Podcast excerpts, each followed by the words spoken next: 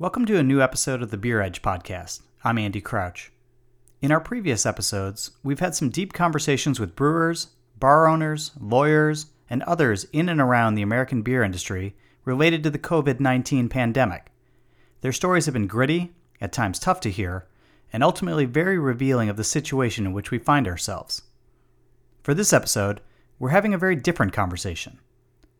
Carl Setzer is the brewmaster and co founder with his wife of the Great Leap Brewing Company in Beijing, China. Carl arrived in China for the first time in 2004, having just graduated from college in Alabama. He originally was going to teach English in Wuhan, the city where the COVID 19 virus is suspected of starting, but he then moved to teach English to business executives in a nearby town. After he finished teaching, Carl returned to the States and got a master's degree in international political economy and learned Mandarin. He moved back to China in 2008, right before the Olympics, and quickly got married to his wife and business partner. She was the one who encouraged him to find a hobby that made him happy, and in a tale familiar to many American brewers, that turned out to be homebrewing. The couple moved to Beijing in 2009, and he started serving beers to friends in a small courtyard complex from his small home brewery.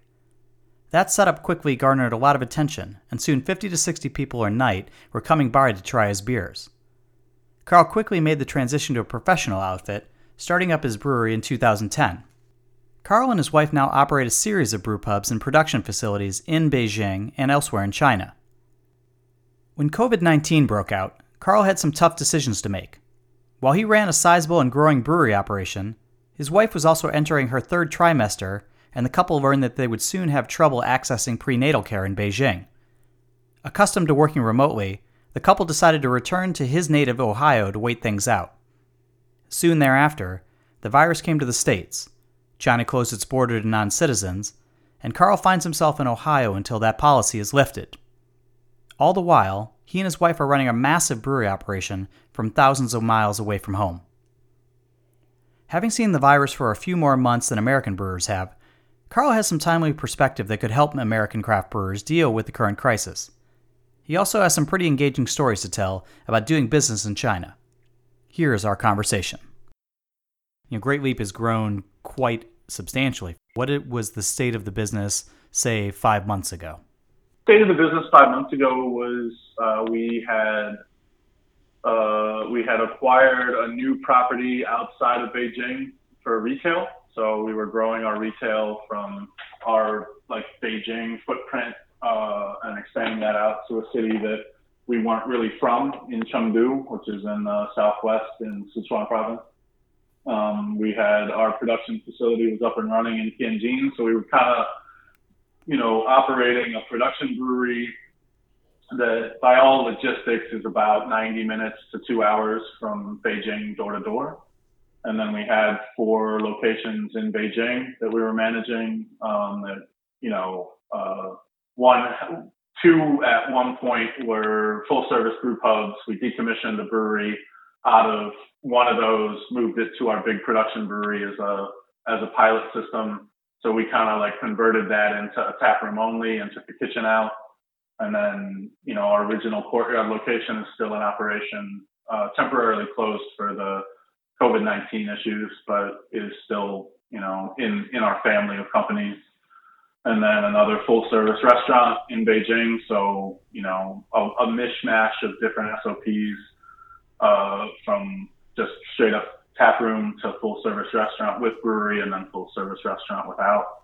And then a production brewery in Tianjin and then a, you know, new, uh, full service restaurant tap room coming online in Chengdu. And so there was a lot of optimism going into 2020. Um, even in November, you know, there weren't a lot of you know, widespread reports about, you know, any like new SARS type viral outbreak in Hubei until right before Christmas time. And so going into November, we were all kind of, you know, tempering our expectations. China is known for throwing stuff at you, whether it's a viral outbreak or not. Um, but we were, you know, looking towards the future as a representation of things that we had already gone through and kind of adjusting for um, you know, new roles, an, uh, an, expanded retail footprint, and then an ever expanding distribution network for our small pack and draft for on and off premise. And what were the sizes of the brew pubs and then also the packaging facility? So the, the courtyard um, that I, I, mentioned in, in the background bit is our uh, smallest location.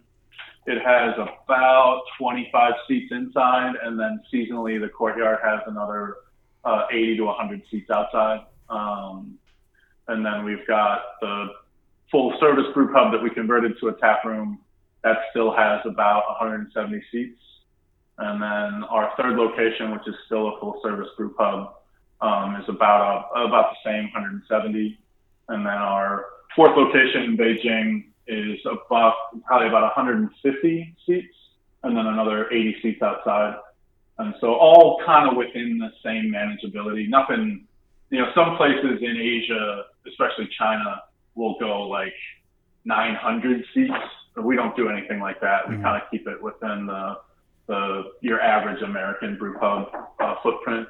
And then our location in Chengdu, which opened seven days before the city of Chengdu stopped all um, commercial business activity, is about 200 seats. So all, all about the same and then the um, full service or the full service brew pub we have in Beijing has a 10 barrel brew house in it, and then three 20 barrel fermenters, and then um, the large production brewery is a 100 barrel brew house um, that can do currently about 75,000 barrels a year maximum capacity.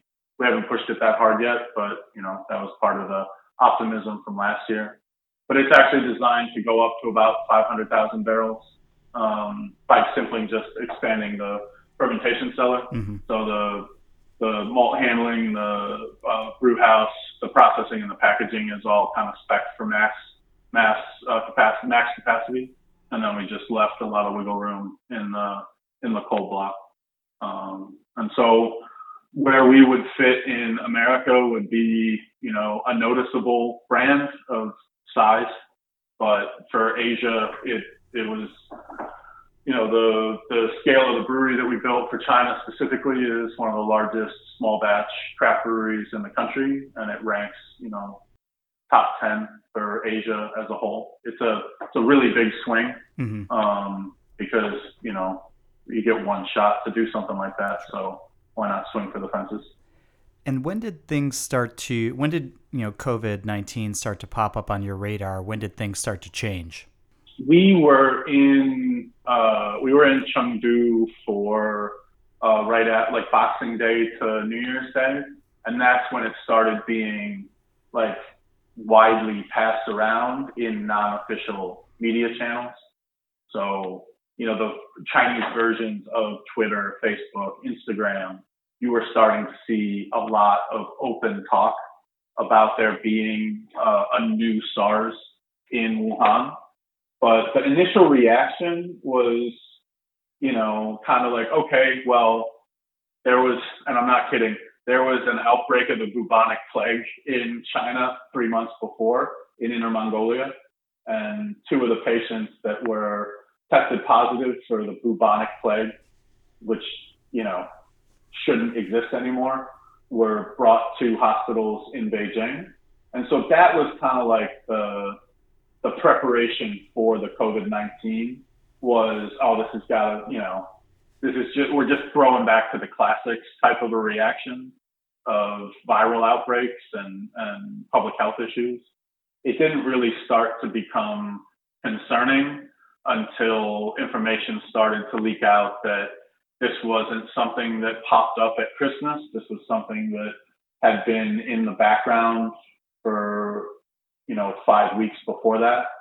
And that there was these rumors that it was, it was spreading person to person and it was exceeding the official narrative by like January 10th, January 15th, people were starting to talk very openly about it on television and in national news. And by January 23rd, the um, central government made its first like public claim that this wasn't this wasn't something to not be concerned about. And then immediately after that, they closed down the city of Wuhan in what still and probably will go down in history as one of the more like shocking interruptions to like day to day lifestyle mm-hmm. outside of a wartime for that many people.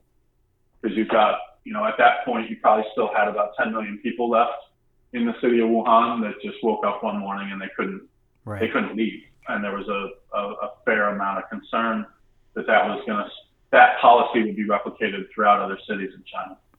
And how did the virus start to impact your business in the beginning? Well, I mean, we were actively looking at a location in Wuhan for that.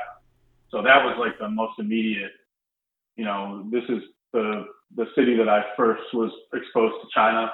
You know, when I arrived in 2004, I stayed in, in Wuhan for a couple of weeks with my friends there. It was a city that my wife and I go back to every year just to eat. The food there is amazing. The people are great. And so it was kind of in the back of our mind for a long time you know, if we get something up and running in Chengdu, that's about as far away from Beijing, other than Lhasa, Tibet, that you can get and still find like a, a, a thriving Chinese city. And so why don't, if we can do it in Chengdu, then we can just start kind of marching our way back to Beijing and do a line of, you know, potential cities, including Wuhan, Xi'an, places like that. Um, and so we had just been there we looked at this property. It was amazing. You know, uh, reminded us of our first location in Beijing. And so that's the that was the first immediate like, oh man, now we're gonna, you know, we're talking to the landlord. We were gonna sign a contract, and now we have to pump the brakes there. Um, but you know, it didn't really start to impact the business in Beijing until we realized that Chinese New Year was going to be extended for another week because you have to you have to remember that all of this was happening while China was preparing to shut down anyway. Mm-hmm. Because during Chinese New Year, for the for the official calendar government holidays, nothing happens. Some essential services are available. Uh, a skeleton crew of taxi drivers will stick around in Beijing. You know, rates for the Chinese version of Uber go up for the five days because it's you know, a, a really, it's a really big ask to ask anyone to work for the, the Lunar New Year holiday. Um, and so we were already kind of like, okay, it sounds like this is not necessarily going to be uh, an inconsequential thing. It sounds like it's going to impact business, but you know, starting for the first, uh, the before Chinese New Year, three or four days when everything just kind of stops, and then the five, you know, national holidays, we were kind of already, we had stocked up on, you know, uh, fruit, veg, uh, protein, and carbohydrates for all the restaurants. And then we had our, you know, the brewing schedule was already winding down for that eight day period anyway. Um, it was more like, okay, if the government announces that there's going to be a Chinese New Year plus seven, more days, then that's going to be when we're we're going to have to kind of scramble to figure out do we have enough food for the restaurants? Do we do we have enough beer in the Beijing cold rooms uh, to service demand? But then it started to become a reality that like I don't, you know, as, as my wife and I uh, were with our like management team, it was like I think they might actually shut us down. Period because we had already gotten a notice from the the local authority where the production brewery was that you know no no absolutely no employees can be on site without written permission of the local advisory board until you know February 1st, February 2nd. And so that's when we started realizing, okay, if we can't even get access to our own property without written permission, I think because you have to remember, you know, the, the standard rule of thumb that has been amongst China watcher, watchers for a very long time and that has been kind of uh, the, the analytical bedrock for some of the best China writers like Bill Bishop um, and some of the other Evan Osnos and Peter Hessler is you never listen to what China says, you always watch what China does. Mm-hmm. And so no matter what they say, watch what watch what the government is doing because that's going to give you an idea of how serious the situation that they're trying to, to manage actually is. And so when you get a written, when you get a, a proclamation from the local government saying you can't go to your own brewery, that's when we started feeling like I think Beijing might shut down our restaurant. Yeah. I think this might be something that lasts for much longer than people are are actually saying right now. Um, and that was all happening around the time when uh, Beijing decided, or the central government decided to quarantine the entire city of Wuhan. And then how did the timeline progress from there? What happened next? Our Hutong location, the original uh, courtyard, um, was immediately got a notice on Chinese New Year Eve saying you're closed indefinitely. Um, no warning, just kind of the, the local cop came in, talked to our manager, and said, You're going to shut down today at 8 p.m. and you're not going to reopen until I tell you to. Um, we got a similar uh, heads up two days later for our uh, second location, which was also just a tap room. And so then you start thinking, okay, the government's kind of looking through and seeing non-essential food and beverage bars that don't serve food anywhere where people are going to gather without the, the intent and purpose of eating are most likely going to be shut down. Um, and then our two other locations, the full service brew pub and then the full service restaurant in, in Beijing were not uh, asked to close. Um, one was the, the fourth location we opened in Beijing was actually never a problem. The local authorities for that district were great, very clear about the regulations, very clear about, you know, wanting to support us and make sure that we had everything we needed. Our third location, which is the full service brew pub, kind of was a, a leverage or, or, a leverage point. It was that that was the location where uh, you know you'd have a situation where the government tells you you can't seat more than one person per table, and all guests have to wear masks, and you have to have you know ethanol uh, hand sanitizer available for everybody. So we complied to all that. But then you you'd see like a group of three people come in and they'd refuse to like listen to the order. And the manager would come up and say, Hey, there's a citywide edict saying you can't sit like the way you're sitting. It's dangerous, public health, blah, blah, blah. And, you know, anybody that's ever done business in the hospitality sector in China knows that if you politely ask somebody not to do something, or they, they accelerate to, can you swear on your podcast? Yeah, go right ahead. They, they accelerate to, you know, go your mother and grandfather. Like mm. those are immediate responses for, hey man, can you not smoke in here? Yep. Not like, oh hey, well, well, you know, nothing, no, no foreplay, just right to, you know, I, I hope your entire world ends and I'll destroy you if you ever talk to me again. Okay. Level language. And so that was kind of the, the vibe we got from these three guys. And then the manager come, went back over and said, hey, and right when they were about to say, could you please comply, a unscheduled inspection from the city management bureau came in, just so happened to find these three gentlemen not complying, mm-hmm. and then told us we could either pay 150,000 renminbi fine, which is in today's exchange rate $22,000, mm-hmm. or you can close for three days. And so we were like, uh, okay. And our manager was very, very much like, we totally understand. Um, we'll, we'll contact you tomorrow. Uh, we promise we won't open. And then the three guys got up, and one of the guys put his hand around or arm around the, the shoulder and the neck of the city manager, and they all left together laughing. Yeah. And so there's just kind of like you get you, you basically experience the policy and the regulation based on the temperament of the people in charge of your district. Mm-hmm. And that's kind of there's we were we were getting the idea that there was going to be an inconsistent application to the citywide mandates, and they're going to be interpreted by the local officials. And so we really just need to be ready for everything because you don't know when they're going to change it. You don't know how your customers are going to react, and you don't know how it could potentially be, you know, leveraged to, you know, shut you down or, or make threats against your business. And then, did, was there a sort of district wide or a nas- nationwide shutdown eventually of sort of the non essential businesses and the places where uh, consumers could essentially gather? This is just kind of like where it bifurcates from what is going on here.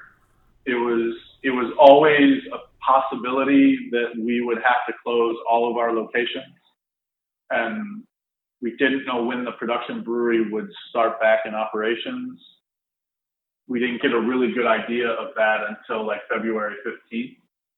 But from January 23rd until now, the, the government and the local authorities didn't ever make us shut down everything. And so we always had at least one of our locations open in China. The one in Chengdu was closed and then effectively reopened three and a half weeks ago. So we were closed there for about six and a half, seven weeks. The Hutong location is still closed. The second location was allowed to reopen um, right around the end of February. And so there was a real inconsistency to what is normal. When are we going to return to normal? Is there a new normal? But there was never, it was never like I'm in, in Ohio and there was never a, a really clear, all of these things will remain open and all of these things will be closed without exception. Mm-hmm. It was kind of a, uh, it's very much, in China, it's very much a top down structure where you know, the leader, no matter what the organization, the leader makes a comment at a dinner or at a speech, and it's left up to everybody in the downstream of his ecosystem to interpret what he really meant. Mm-hmm. And we saw that in the application of how differently districts that were effectively a mile and a half separated from one another geographically could have such different interpretations of how you execute the you can only have two people at a table, but they have to be a meter apart. And then the next day it would be one person per table and they have to be one meter apart from the next person at the next table. And at one point there was a policy that said two people can sit at a table, but they can't face each other. Okay. So we had a lot of the, we have like big, uh, communal style seating. So we've got you know, a, a, picnic table style um, wooden table with wooden benches that can seat 10 people. And so there's these really, you know, esoteric pictures from our managers, just invasion of the body snatchers style, non-natural human behavior, where like two women would be sitting next to each other, but not face each other, but be drinking beer and eating hamburgers. Mm-hmm. And so to see that, you know, constant changing of what the regulation means and how best to execute the regulation at the restaurant level. Um, it was annoying, but we were, you know, we were allowed to stay open uh, and, and have a certain amount of foot traffic a day, which helps, you know, generate cash to keep the businesses going. And what you know, how are things today? Where are things starting to get back to like even normal, a new normal? Are, are restrictions still pretty heavy? I would say that in terms of restrictions, Beijing has kind of committed to a long term codification of this hodgepodge of policies uh, indefinitely. And they made that announcement last week saying, you know, because of our position as the capital of China, we've made the decision to not change and or not rescind any of the policies related to coronavirus. Whereas in Chengdu, it's fairly back to normal. Um, our restaurant was able to reopen, you know, three and a half, four weeks ago. We've seen an increase in foot traffic. We've had, you know, daily inspections from the government, but nothing in terms of regression back to, you know, close or restrict the amount of people that can come in and out. Um, and then the production brewery went back online February 28th under a completely new human resources mandate from the local government. You know, we're not allowed to operate more than a skeleton crew. Um, we can't have more than 20 people on site at any given time. Our employees can't eat lunch in the same room, and all desks have to be distanced more than one meter apart um, and any meeting that has more than X amount of people must be, you know, carried out through teleconference. Mm-hmm. Even though you're all in the same space, sure, you, you you have to maintain social distancing. We also have a new uh, three day a week watcher from the government who comes and has a desk at the brewery and follows people around to make sure that we're behaving and doing all of the things that we're supposed to be doing. And so that's a, that's another don't listen to what they say, watch what they do type situation mm-hmm.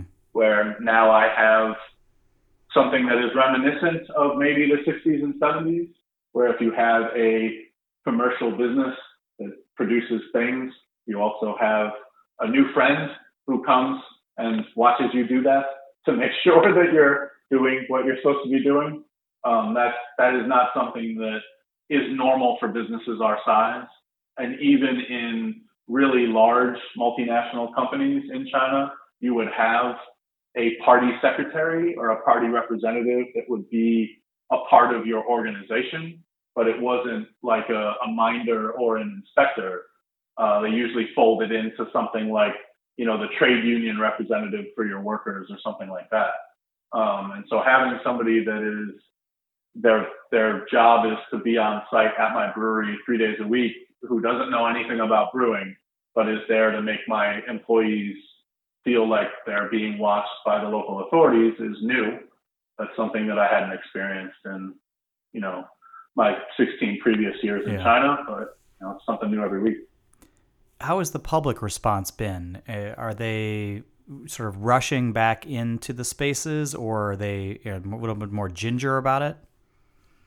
I mean, you see, you see the difference between the, the two locations that I mentioned in Beijing, where one is a, a fairly reasonable uh, regulator, and so you know we weren't ever really threatened. No one shut us down at our fourth location, and the policies were always really clearly explained, and they just appreciated that we followed and behaved.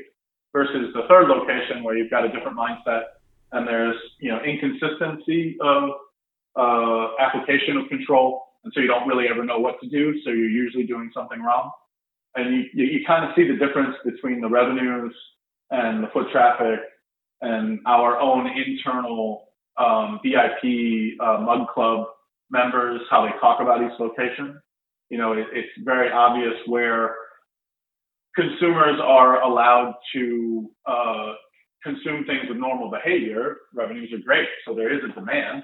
But where there's government oversight, you know, the revenues are far below where they were at this time last year, and customers are, you know, it, it when, whenever there's a, a, an application of a regulation that is inconsistent, people get really confused, and the first thing they complain about is your manager, right? They assume that you are not running your business right mm-hmm. because they were just at your other location and you were allowed to do this there, and then you have to sit there and be like, do we really have to have the conversation about who's really in charge? can you please just understand that we're all in China right now and we're all just trying to make the best of a of, of a you know situation that no one saw coming. Mm-hmm. So can you you know please my my managers are you know superheroes for how they've been able to keep normal operations and no staff turnover during a situation that is wildly out of any uh, standard operating procedure that you can you can find. And so don't add more stress by trying to make this claim that my manager is trying to screw you and your friends out of sitting six, six people deep at a table. Right. Can you please just understand what we're all going through? Right. Um, those are really the the the indicators that I can point to is people want to go out and drink, but the majority of the population will never consume things the same way again because this wasn't like SARS. SARS was what people were pointing to before all of this happened as, oh, if you look at the economic models around SARS, it flared up, people were hesitant, and then six months later it was business was booming and everything was back to normal. And it's like, well, SARS is, is a very different statistical set because of how it spread it wasn't as easily transferred between people. And that has really affected the psychology of how people want to interact in public.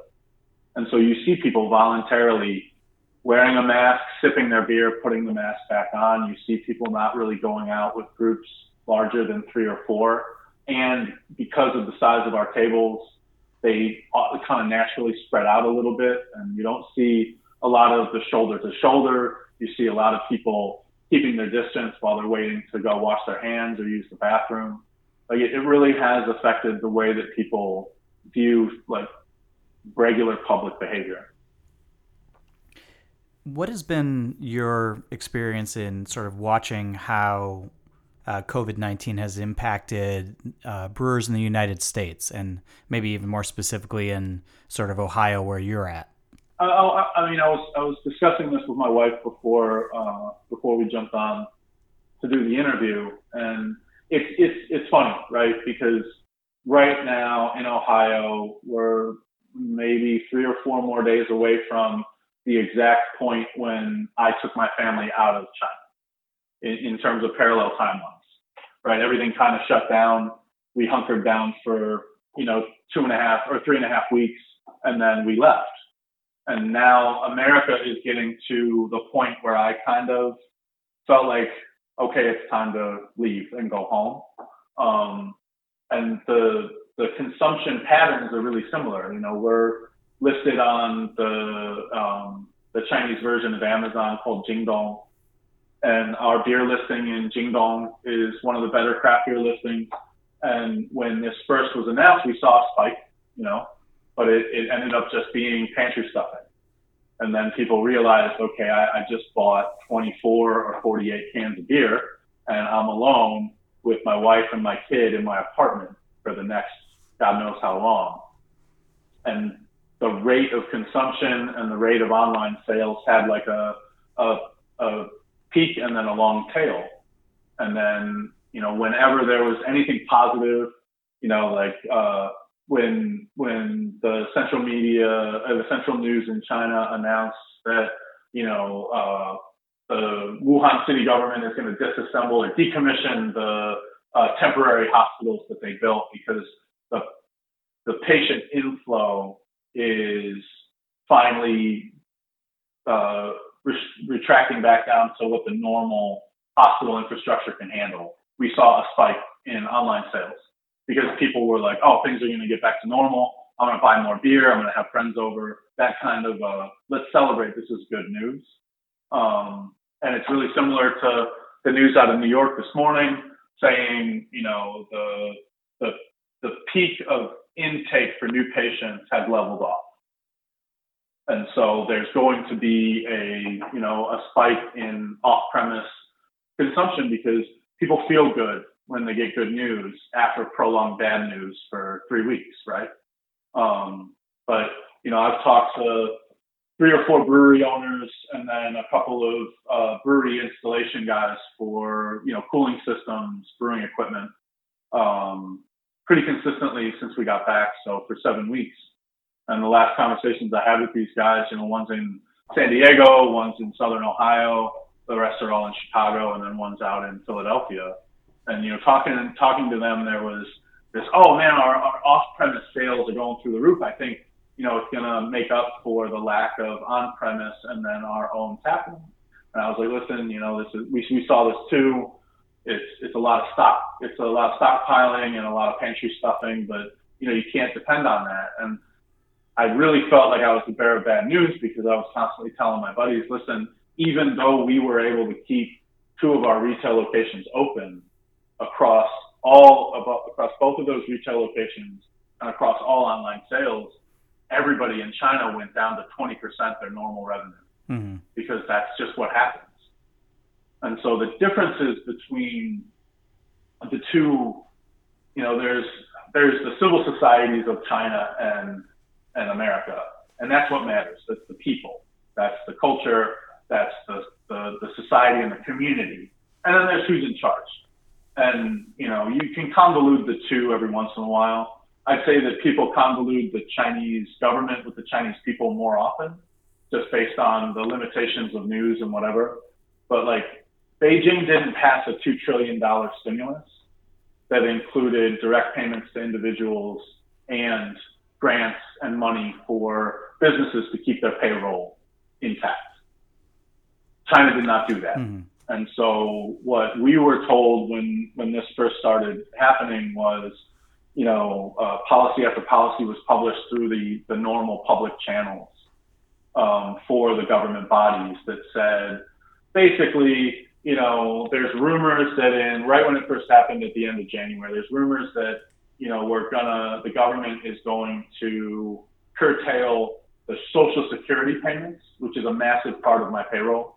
It's about 53% of my total cost per person on my payroll is social security and that includes like a housing stipend, their social welfare, their social health insurance, all of that. Um, and so the government, in terms to try to help protect small and medium-sized businesses in China, might consider forgiving Social Security payments for three months.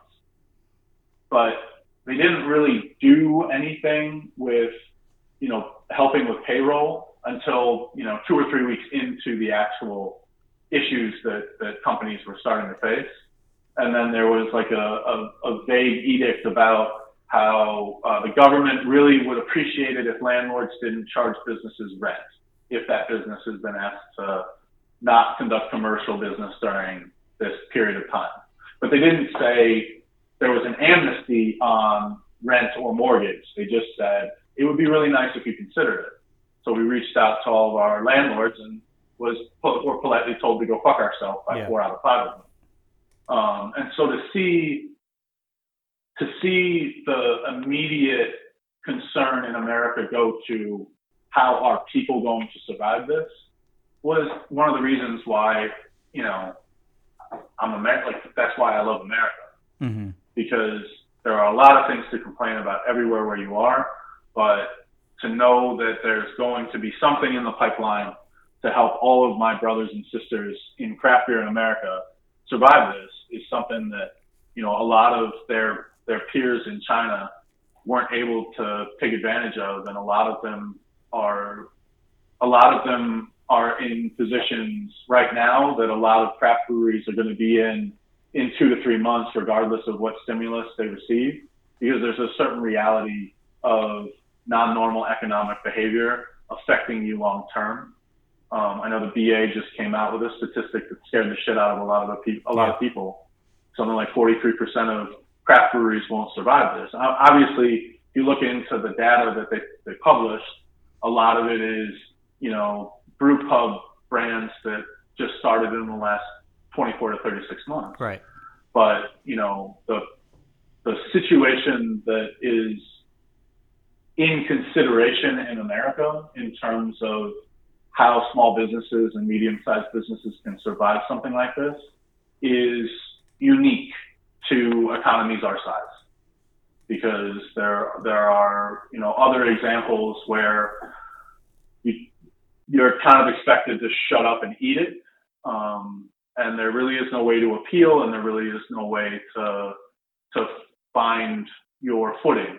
Because it's a public health crisis, not a war, and no one really knows how it's going to affect different communities, and so it's really just a shut up and wait. And so I was very hopeful that the you know the craft beer industry and the total you know uh, community of small business owners in America wouldn't have to listen to some of the things that businesses like mine had to listen to in China, mm-hmm. which was you know you have to talk to your landlord and if they say no, there's no real thing that you can do about it, and we're not really going to provide assistance and then three or four three or four weeks in, we received notice from the local Ministry of Labor that said under no circumstances would they tolerate any layoffs during this period of time. Okay.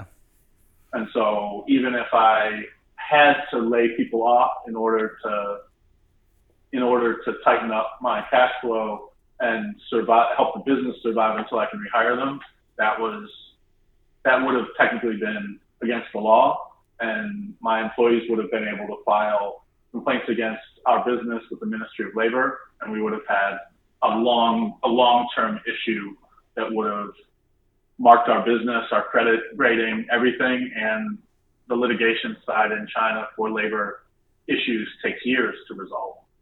And so that was basically a very quiet reminder that, you know, you are not going to be laying people off. You are going to be paying them and if you have the means to pay them, you will pay them versus shoring up your own working capital in preparation for a long disruption.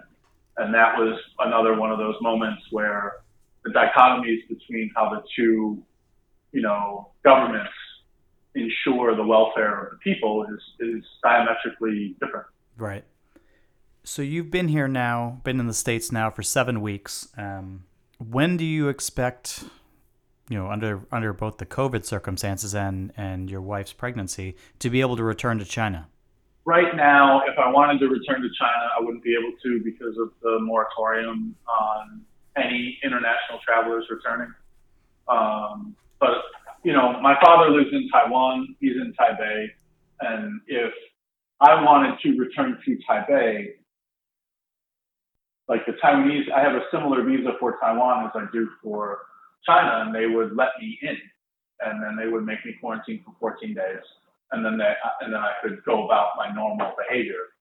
And so, if I wanted to kind of preempt the oh, reopening of China, I could go to Taiwan first, do 14 days there, and then if I if I had the passport stamps prove that I was in Taiwan for a quarantine period, you know, Taiwan has reacted to COVID-19 better than any country in the world, bar none. They've had total deaths in the single digits, and their total infections is under 500 for a country that has 23 million people. Mm-hmm. Wow. And so, if I was flying from Taiwan to a then reopened China, they would give me what's what's considered to be a green pass, meaning I'm coming from a safe area, and so I can self quarantine, but I don't have to. I wouldn't technically have to go to the central quarantine area and be under forced quarantine. But honestly, man, if I have to say the word quarantine one more time in my life, I'm going to scream because we all we all just want to go back to go back to our quote unquote normal lives. Right. And so, you know, my inability to do that right now is, you know, I'm I'm, I'm not I'm, I'm usually not a very sensational person. There are things that get my blood boiling, especially in terms of craft beer industry and very specific, you know, ideological viewpoints within our community. But there's absolutely no point in getting that mad at something you can't control. Mm-hmm. And so the last seven weeks plus three weeks, So that's 10 weeks, I've just kind of learned to, you know, let a lot of the stuff go. Yeah. I can't make, I can't make the, the appropriate authorities in China to understand my position. And the only way that I could get a special permission to go back is if I had a direct family member pass away. And unfortunately, China doesn't recognize in-laws as direct family. So even if my wife's grandmother, who is essentially my grandmother, passed away, I couldn't go back. Okay. And that to me is a really difficult thing yeah. to say out loud. I think it's the first time I've said it out yeah. loud. And so the minute I can go back and it's a reasonable time to go back, you know, not new baby plus one, like, you know, if it's before before the birth at the end of June or you know four or five weeks after, my heart is still there, man. Mm-hmm. My entire life, my entire investment of of my life and my time and heart and passion is what we built, you know, at, at Great Leap Brewing. So there's no place I would rather be, but I can't, and that's a really I can't imagine a situation where you would talk to Larry Bell and he'd have to say that shit. You know what I mean? Yeah. Like it just sounds weird. why can't why can't why why isn't there a, a, a vehicle or a way? And that's again, you know, there is a certain amount of in normal times people of different you know political persuasions will debate the efficacy of compassion and sympathy, but you're not hearing those debates right now, yeah. and there's a reason for it. It's because who we are as people and what we what we represent as you know, a country is very much trying to do what's right and failing miserably a lot of the time. You know what I mean? Yeah. Carl, I want to thank you for taking the time, especially with everything going on. Yeah, I know you're incredibly busy trying to run an international business from thousands and thousands of miles away while also having to deal with, you know, close quarters and your family. Thank you so much, and I look forward to talking to you on the other side of all of this yeah, man. I, I, I, appreciate the chance to talk, but I, it's just unfortunate that it has to be about anything but making awesome beer and making people happy with it. Thank you for listening to another episode of the Beer Edge podcast. This show is produced by Beer Edge and co hosted by myself and John Holl. We're available on Twitter, Instagram, and others at The Beer Edge. And check out our new updated website for more great beer content, beeredge.com. And if you have any questions or feedback, please feel free to reach out to me on Twitter at BeerScribe or via email at andy at beeredge.com. We appreciate any reviews you can give on Apple Podcasts or wherever you listen to your shows. And we'll be back next week with another episode of the Beer Edge podcast. Until then, stay safe and healthy.